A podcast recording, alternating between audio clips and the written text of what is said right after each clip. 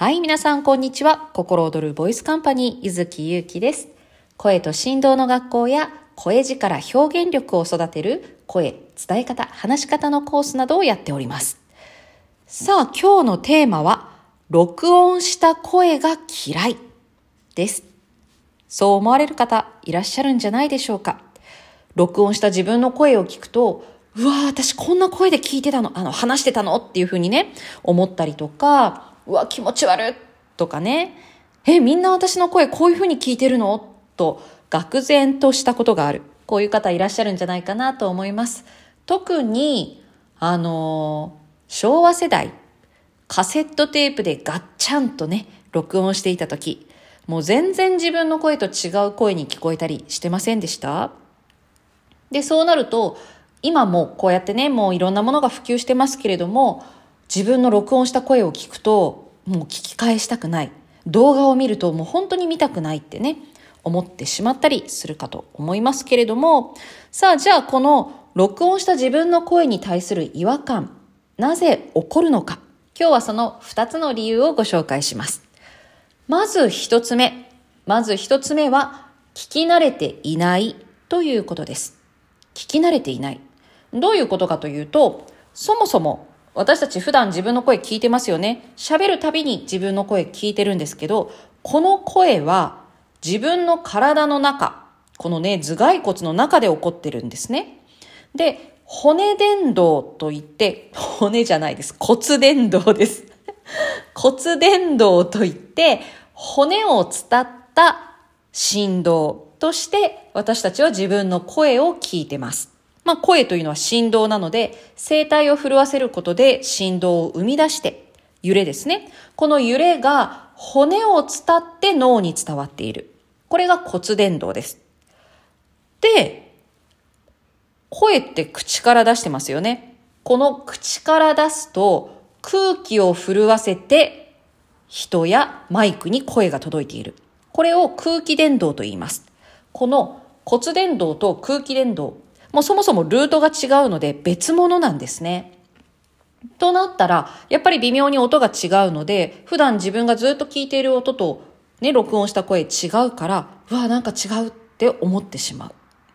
イメージとしては、アニメの声優さんが変わった時なんかすごい気持ち悪くなりますよね。えー、私、これ嫌だ、みたいな。でも、3話、4話、5話って見ていくと、自然と慣れていって、で、結局、前の声を忘れてしまうみたいなね。そんな感じになるんですけれども、これと同じように、聞き慣れて聞き慣れて聞き慣れていれば、だんだんだんだん自分の中で違和感がなくなって、で、自分の中で統一していくようになります。で、そうすると、もう聞き慣れてしまえばね、それに対する違和感から起こる嫌悪感みたいな抵抗感、これがなくなっていくというところですね。で、二つ目。二つ目なんですけれども、二つ目は本来の声と違う声を出している。どういうことかというと、そもそもですよ、今の自分の声って、まあ皆さん生まれついてね、使っている声だと思ってるんですけど、実は違います。生まれ持っての声というのは、もちろん生まれ持った体格や声質というのはあります。で、あとその人の性質ね。でもこれにプラスしてどんな経験を積んできたのか、どんな風に生きてきたのか、そして今どういう風に生きているのか、さらには未来をどうイメージしているのか、これが全部声に現れるんですよ。で、物理的なところを言うと、喉に力が入っていたり、口先の方に重心が来た声の出し方をしていると、全く違う声になる。こんな感じで喋ったり、こんな感じで喋ったり。で、これって無意識に声出してるので、自分の中では本来の声だと思ってるんですよ。まあまあ生まれついた声だと思ってるんですね。自分の声の出し方に問題があるとか、全然そんなこと思わない。だけど、自分の本能や体は知ってるんです。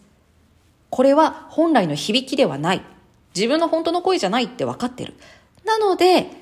その声を聞くと違和感がある。こういう方は出していても自分の中で違和感を感じていること結構多いと思います。なんか違うんだよなっていう感覚ですね。で、このなんか違うんだよな声出してて喋ってて、なんか違うんだよなというこの感覚は無意識のうちに話すのが苦手、伝えるのが苦手、コミュニケーションが苦手という苦手意識に変わっていったりしています。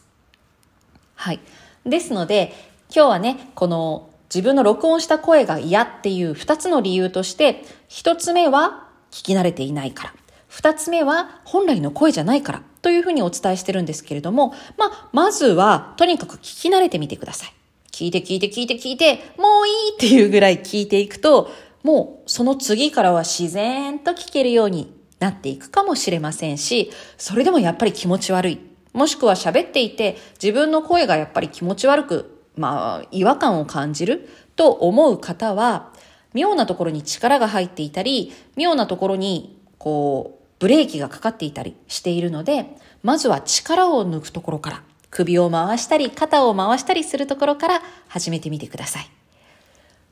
このですね、首の力抜いたり、心地よい声を出すというのは、